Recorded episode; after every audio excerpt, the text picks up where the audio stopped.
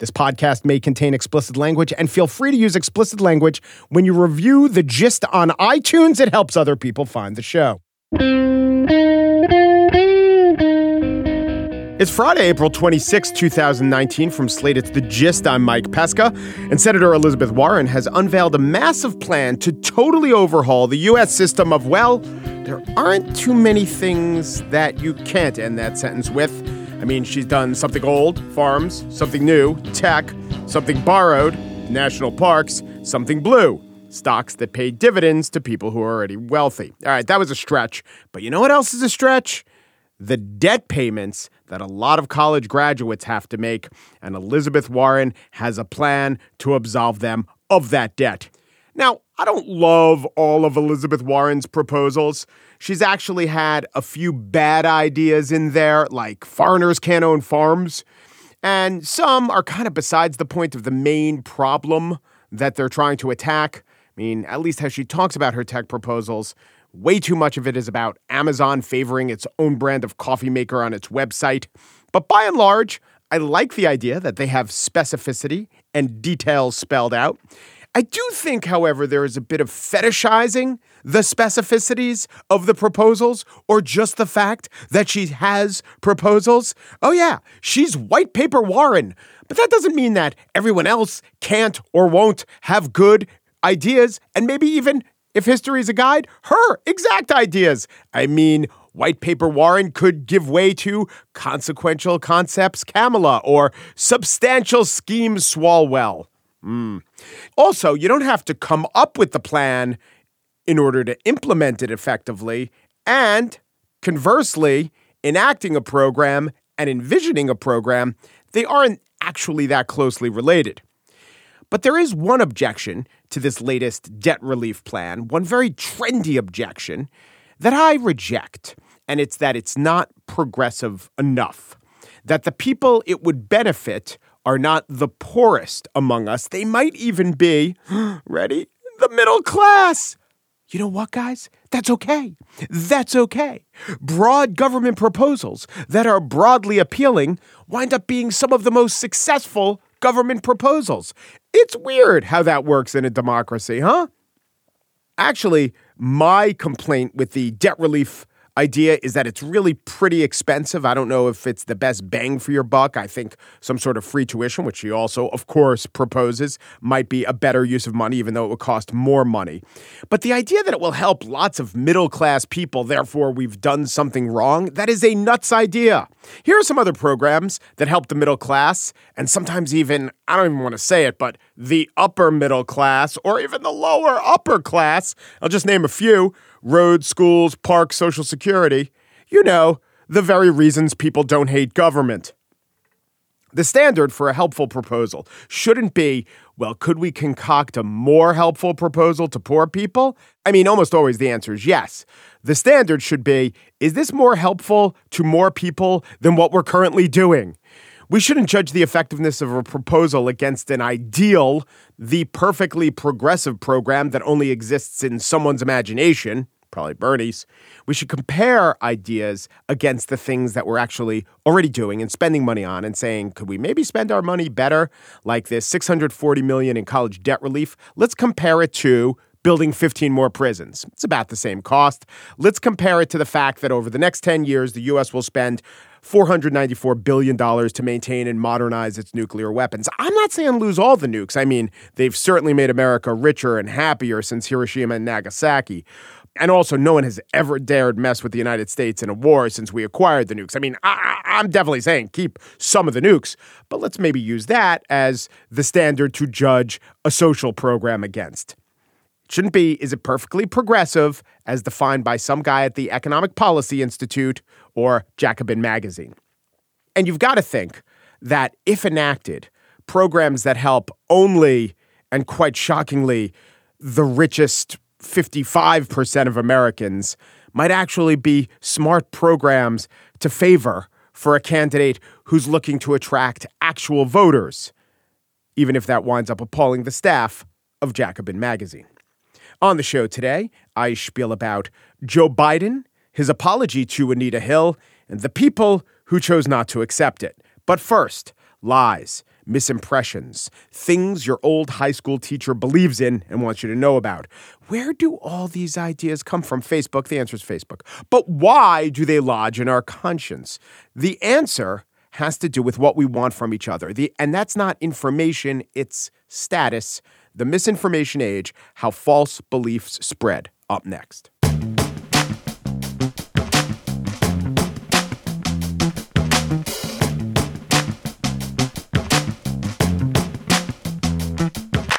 Hey, listener, you may have heard via your earbuds, car stereo, smart speaker, or immersive shower sound system that podcasts are the future. We at Slate think so too, which is why we are hosting Slate Day in New York City on Saturday, June 8th.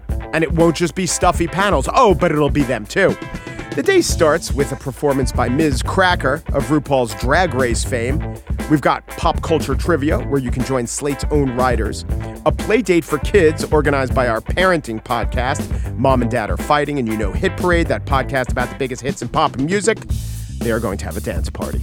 Of course, we will have panels too, including mine, titled The Art of Podcasting with Mike Pesca. I'll be asking questions to the people who usually ask questions in this, the podcast industry. I can't wait for it. Go to slate.com slash live for tickets. See you Saturday, June 8th. So Rene Descartes walks into a bar, and two guys at the end of the bar are debating about Brexit, and one lists a statistic about how much money England pays into the healthcare fund of the continent, and the other one says that's not true. They turn to Rene Descartes and they say, Rene, do you think this is true? And he says, I think not, and poof, he disappears. Now, the reason that's a funny joke for years has been A, it's not a funny joke. B, it is a direct contradiction of Rene Descartes' philosophy. And normally that's where it stops. But my next guests are really interested in the misinformation that was being debated in that bar and what a Cartesian or another kind of philosopher would say about it. They are Cailin O'Connor and James Owen Weatherall. They are professors at UC Irvine. They have written The Misinformation Age How False Beliefs Spread. Professors, thank you both for joining me. Yeah, Happy thank you here. for having us. So, the misinformation age, meaning now, but I would say for millennia, doctors did surgery without washing their hands. And in the last 150, that's when they started washing their hands. How's this the misinformation age? Well, misinformation has been around forever, mm-hmm. and false beliefs have been around forever. And certainly, false scientific beliefs have been rampant, as you point out, in the medical field, especially.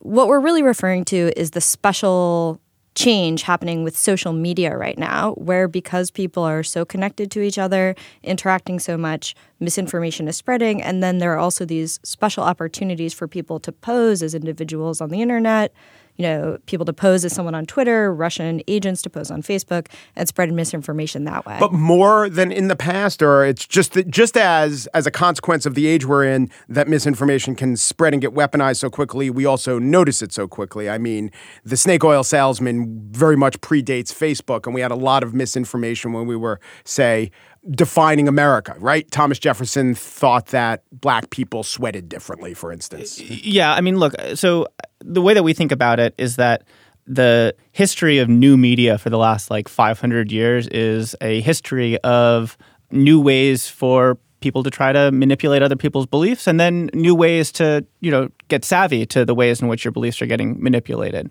And so really what we're talking about is the ways in which things are evolving right now and in particular the way in which uh, changes in how we interact with one another have changed how sort of social factors and how misinformation spreads matter, um, in some ways making them matter more.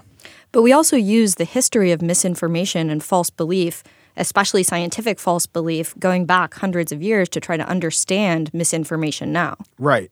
So you start off talking about the fruit that people thought had lamb, like actual little tiny lambs in it. Go. Yes. Uh, do you want the Sure, story? sure. Give me the thumb. give me the thumbnail of the lamb fruit. Okay, well, this was a belief, I mean, a medieval European belief that uh, it, growing in India were these plants that had these pods on them. And if you opened the pods, inside would be a tiny lamb. And people thought you could eat this lamb and collect its wool. And you actually found pictures of this in these medieval naturalist textbooks. And this belief was preserved in Europe for 400 years, actually. So is the idea that back then that was the misimpression and it stayed and didn't much change, but now there are more ways to change beliefs and influence beliefs, and we're, we're experiencing more angst with how quickly beliefs uh, can actively be Well, uh, misinf- we could be misinformed about beliefs. I mean, I, I would say that some of the core mechanisms that were responsible for the propagation and, and uh, of false beliefs in, in the Middle Ages are, are still active, right? So, Right. look, what happened with the vegetable lamb is some guy wrote a book in which he claimed that he'd eaten one. And then everyone who wrote a uh, textbook on botany for the next 400 years said, well, this guy said he ate one, so they must be real. Yeah. The uh, Middle Ages equivalent of sharing some debunked meme uh, on Facebook. You know, so we're actually, you know, we're looking at those historical examples to try to understand what happened, why these sorts of beliefs would spread, uh, and then asking, well, what's the modern version of that sort of propagation? And arguing that if you understand these sorts of mechanisms, you can see how social media has sort of amplified a process that, of, of course, has been around forever. Yeah. So, what are the methods? Well, so what we think was so important to understand about that case and then the modern case is that often when we think about individual beliefs and why we're wrong about things, we're focusing on how people are bad at reasoning. So we say things like, people are bad at probabilities or they have these reasoning biases. They just believe things that confirm their already held beliefs, but we don't focus as much sometimes on the social aspect of belief. Most of the things we believe we just learn directly from other people. So other people tell us things, we believe them, we pass them to those in our networks. Yeah. That's what happened with the vegetable lamb. So nobody in Europe would have believed this thing if they hadn't been kind of telling each other about it. And that's what happens on social media too. We're used to trusting other people to get beliefs. And that's kind of what we have to do because we can't go out and test everything for ourselves. That's right. And that was always thus, right? With with the radio, there was ample ways to try to misinform with newspapers and this colony on the moon that the New York Sun, I think it was, said that they discovered and mm-hmm. invented. That's always been true. Maybe we're very sensitive to it now, again, for the same reasons that new media is there's a barrage of it, there's a fire hose of it, it's so quick. So it seems much more present and pernicious. Or maybe it's just that we don't know history. Well, I, I think that it's also that, you know, one of the ways in which uh, early in the 20th century, a very effective way of, of trying to manipulate people's beliefs was to attribute certain ideas to authority figures. Right. Right. And so this is where you get things like, you know, certain cigarettes are recommended by your doctor. You know, nine out of 10 dentists say to Right. smoke Chesterfields. No one looks at those ads false, now. false appeals to authority. Yeah, It's exactly. a classic, but again, it's classic logical uh, problem. True. Yes. That's true. Um, but it's also, it, it's playing on the way in which we trust people. Right. And look, I think people don't buy cigarettes on those grounds now. We adapt to changes in ways of manipulating us. And I think one of the things that's happening now is that those changes are happening faster than we can adapt to them. Or we're becoming aware of, you know, last year's problem without being aware that that's no longer the the main way in which we're being manipulated and there are these other new things that people are doing. I think another thing that's different about social media is this thing I kind of mentioned before, which is that if you look at other past forms of media, it was harder for people to pose as someone else. And for humans who are used to trusting other humans, uh, other individuals, if someone can pose as another individual on Facebook who somehow looks like you or shares various characteristics with you, or you think this person's in my animal lovers group or my gun rights group or my LGBTQ mm-hmm. rights group, Lamb fruit group. Yeah. yeah, they can they can manipulate your trust in a, a new sort of way. I think. Right. To what extent is the death of expertise playing into it? You were talking about, you know, four to five dentists surveyed, which mm-hmm. probably wouldn't be an ad campaign today. Putting aside cigarettes, just Trident gum, which isn't nearly as controversial as cigarettes. Now, is it the case now that we've we've generally tossed aside the role of experts and expertise and people who are just regular people we've given them more authority than we once did? Um, i know they could pose as a friend but we are deferring to jenny mccarthy's take on vaccination because she seems relatable. Is this a newfound phenomenon You know, I don't know whether we actually are doing that more than we did before. Yeah. But we do see people doing something that um, you know, when people can go online and find others who have their same false or misled beliefs. So, anti vaxxers can find other anti vaxxers on the internet. They can then share evidence with each other, bolster each other's opinions. They can kind of create a social group where they're all conforming to each other. Yeah. They're saying, no, you're right, we're right, don't listen to those other people. It can create a kind of group that protects every individual from outside evidence or outside disconfirmation. I, I also kind of think that the idea that people believe vaccination is dangerous because Jenny McCarthy told them so is maybe like a caricature. I think you're right. Yeah. I think it's she, the people who, I'm going to say like all of us, who vaccinate our kids, right? Look at Jenny McCarthy and we're extra upset, but she probably is not actually uh, influencing as many people as we think. She's just the one person with the big name who we can't believe is doing that. Well, I, I think that that she's playing a somewhat different role, which is she's helping draw people's attention to the issues. And then, you know, one of the thing that one of the things that's I think remarkable about something like vaccines is that most of the people I think who are not vaccinating their children aren't doing it casually because they heard about it from someone. They're they think of themselves as experts. They think Yeah. they're the ones who have gone and really done the research and have figured out what's what. They're probably right. I mean, they probably can name more technical terms that actually are technical terms. They're not just made up than I can. I just defer to the authority of the doctors because that's the kind of person I am. I mean, I read some other information mm-hmm. about the ill effects of not vaccinating. Yeah, I mean, the people who are really into the Hillary Clinton was behind the Uranium One scandal, like really into it, know the names of all the sites in Montana. I just know the in broad strokes that it's bullshit. So yeah, you're right. They do have a certain kind of expertise. I don't mm-hmm. know. They're not seeing the big picture.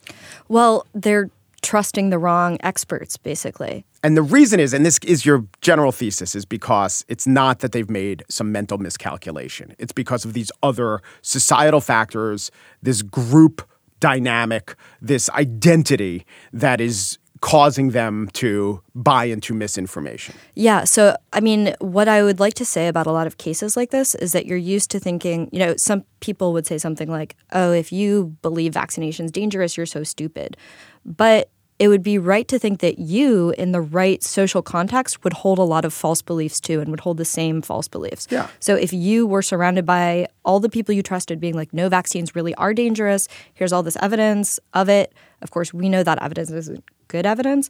You might believe the same thing too. And it's also, look, I'm sure that we hold lots of false beliefs. And it's also the case, I'm sure, that um, not all of the arguments that are given against vaccines, for instance, are spurious. I mean, I, I think it, it doesn't need to be the case that everything anyone says you know, defending the idea that vaccines aren't safe or that they aren't reliable has to be completely wrong for it to still be the case that you know independent experts who evaluate the evidence with some background knowledge that's relevant to evaluating the arguments determine that the weight of the evidence is strongly on one side, not the other.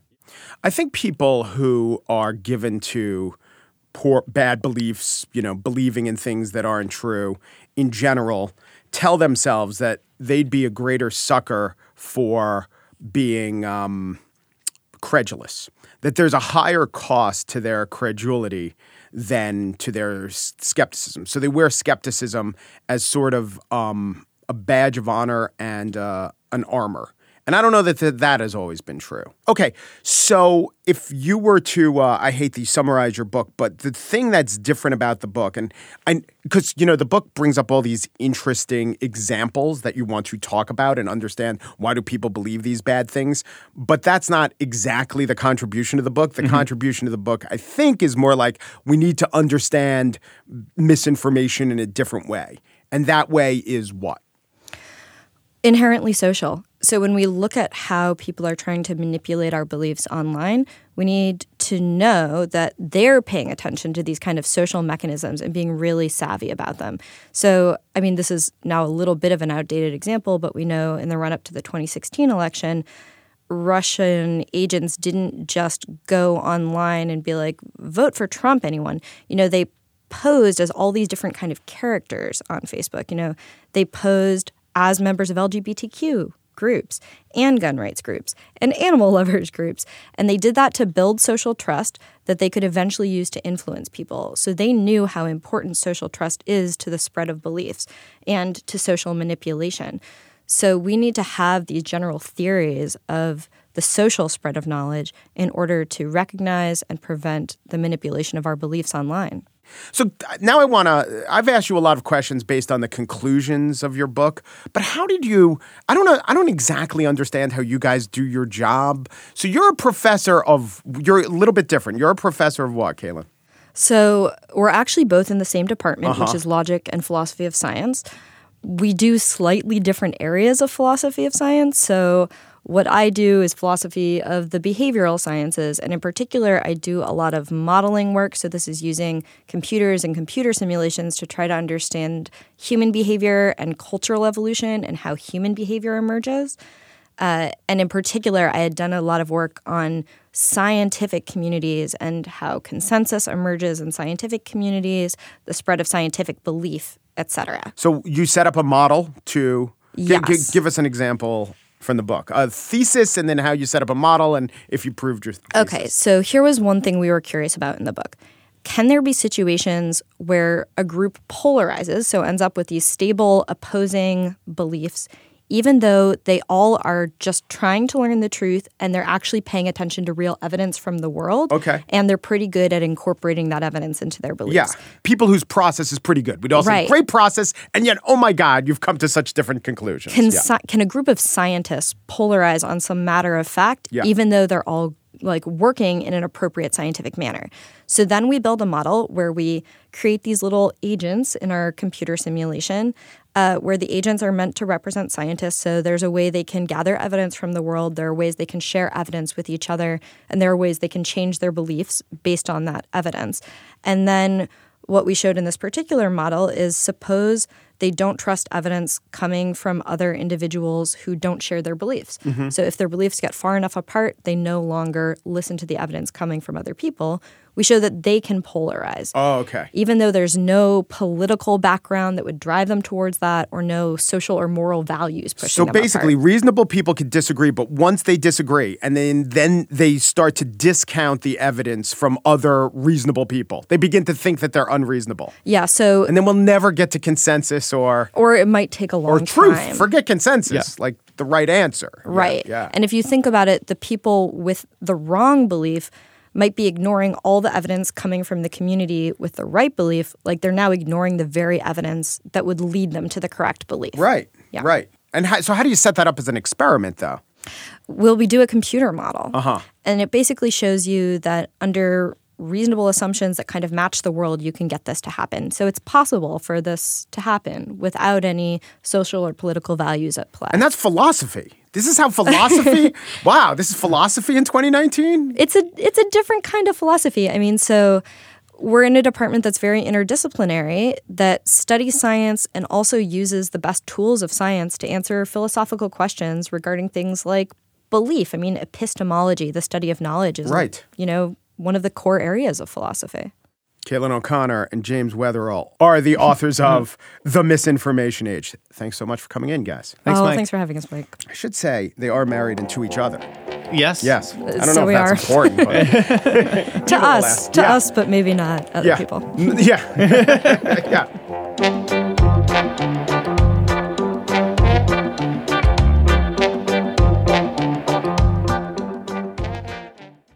And now the spiel. Joe Biden has declared, and Anita Hill has declared his apology unaccepted. And unacceptable chimes in the chorus of critics predisposed to judge Joe Biden's newfound regret as inadequate. They have a point, which I will get to, but he has a point too. Joe Biden says he wishes he could have given Anita Hill the hearing that she deserved. Well, he could have. He literally could have. He just didn't. But let us define what actually happened and analyze why. This may all be confusing for people who have only heard the tale of the Clarence Thomas hearings as refracted through the lens of current or as written by historians with a thesis to prove. So I'd like to go back and tell you as best I can what actually happened. Because remember, in Joe Biden, we are talking about a senator who voted against Clarence Thomas, who in fact led the charge against Clarence Thomas, and who was a defender of Anita Hill. The question seems to be the forcefulness of the charge and the sincerity of that defense, maybe even the quality of it. Here was Joe Biden on the floor of the Senate as part of a speech explaining why he was voting no on confirming Clarence Thomas for the Supreme Court. Because Professor Hill came across as so credible people were left with only one of two choices. She's credible, therefore believe her, or she's credible, therefore say she's crazy.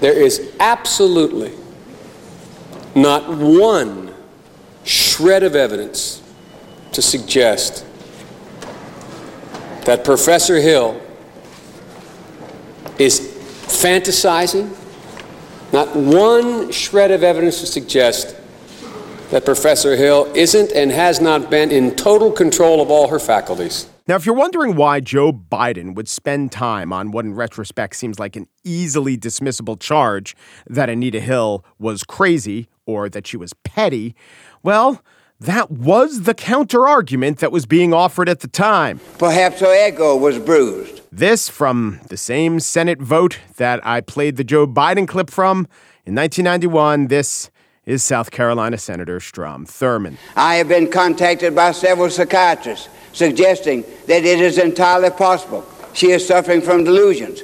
Perhaps she is living in a fantasy world. Dean Kothe, the founding dean of the School of Law at Oral Roberts University, who knew both of them well, has stated his opinion that Miss Hill's allegations are not only unbelievable, but preposterous and the product of fantasy. Strom Thurmond quoting the dean of Oral Roberts University. You don't get more credible than that. But old Strom did wind up saying something that actually has a bearing on the legitimacy of the criticism directed at Biden. Fairly and with respect for all concerned. It was a concern for all, significantly the Republicans on the Judiciary Committee, that looks the worst in retrospect. Anita Hill blamed Biden for, among other things, rushing her testimony, failing to adequately and accurately inform her that Clarence Thomas, not she, would be the first to give their testimony. And most importantly, she faulted him for his decision not to call a trio of female witnesses who also could have testified that Clarence Thomas harassed them. Witnesses of that type would not be called. It was agreed by Biden in negotiation with his Republican colleagues on the committee. And he stuck by his negotiated position, even though it meant that Clarence Thomas's witnesses could testify that they had never seen him harass anyone. They certainly didn't harass them. And the committee would never hear from perfect rebuttal witnesses who would say, oh, yeah, he harassed me and me and me. Joe Biden cared very much about the opinion of his Republican colleagues, to a fault, you might argue. There was also the fact that Joe Biden very much wants to be liked, still does. He said as much in his speech rejecting the Thomas nomination. I became a defense attorney instead of a prosecutor because that's where I find more comfort.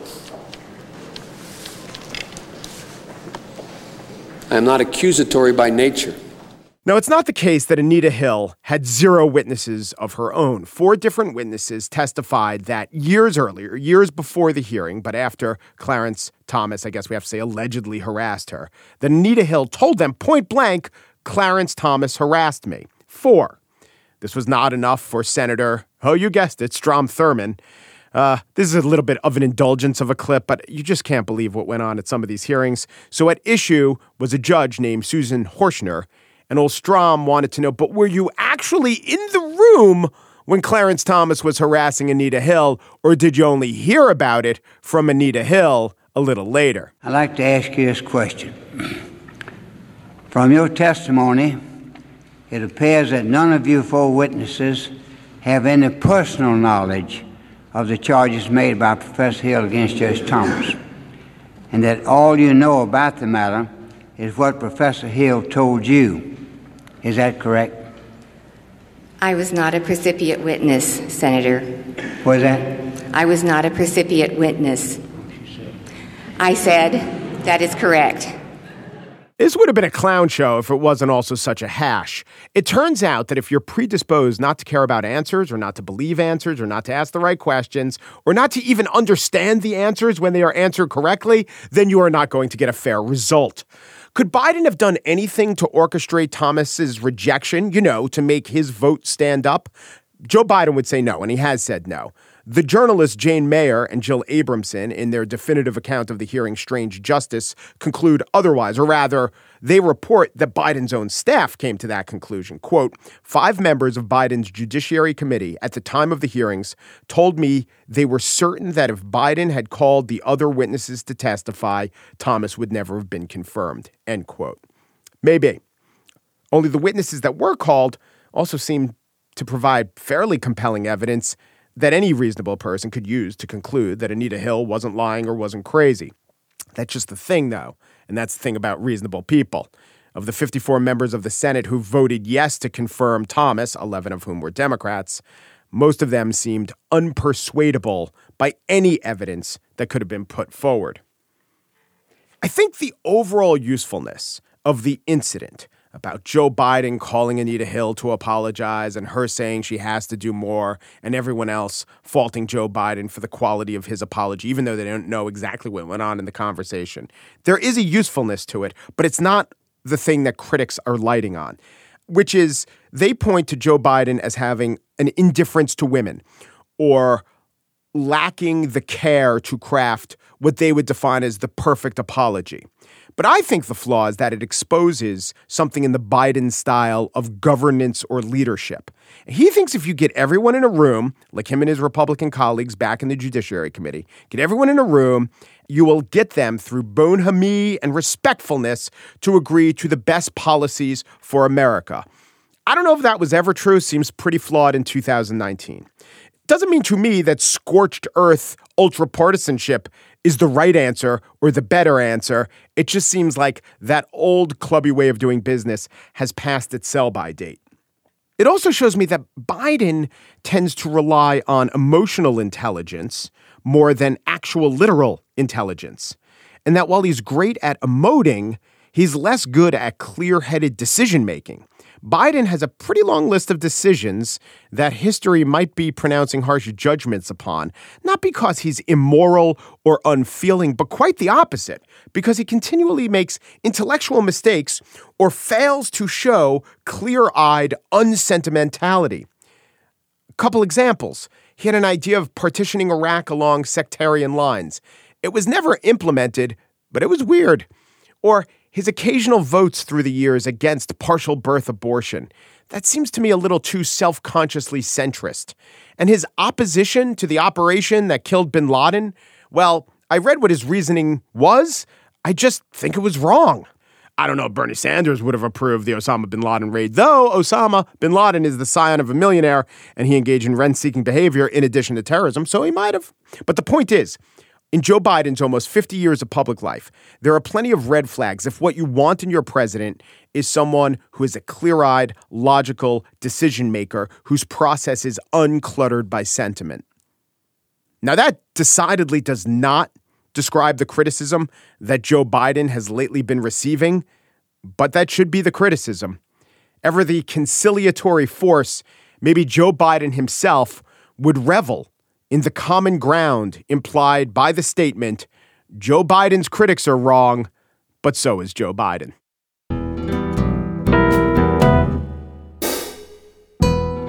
And that's it for today's show. And now for the spiel.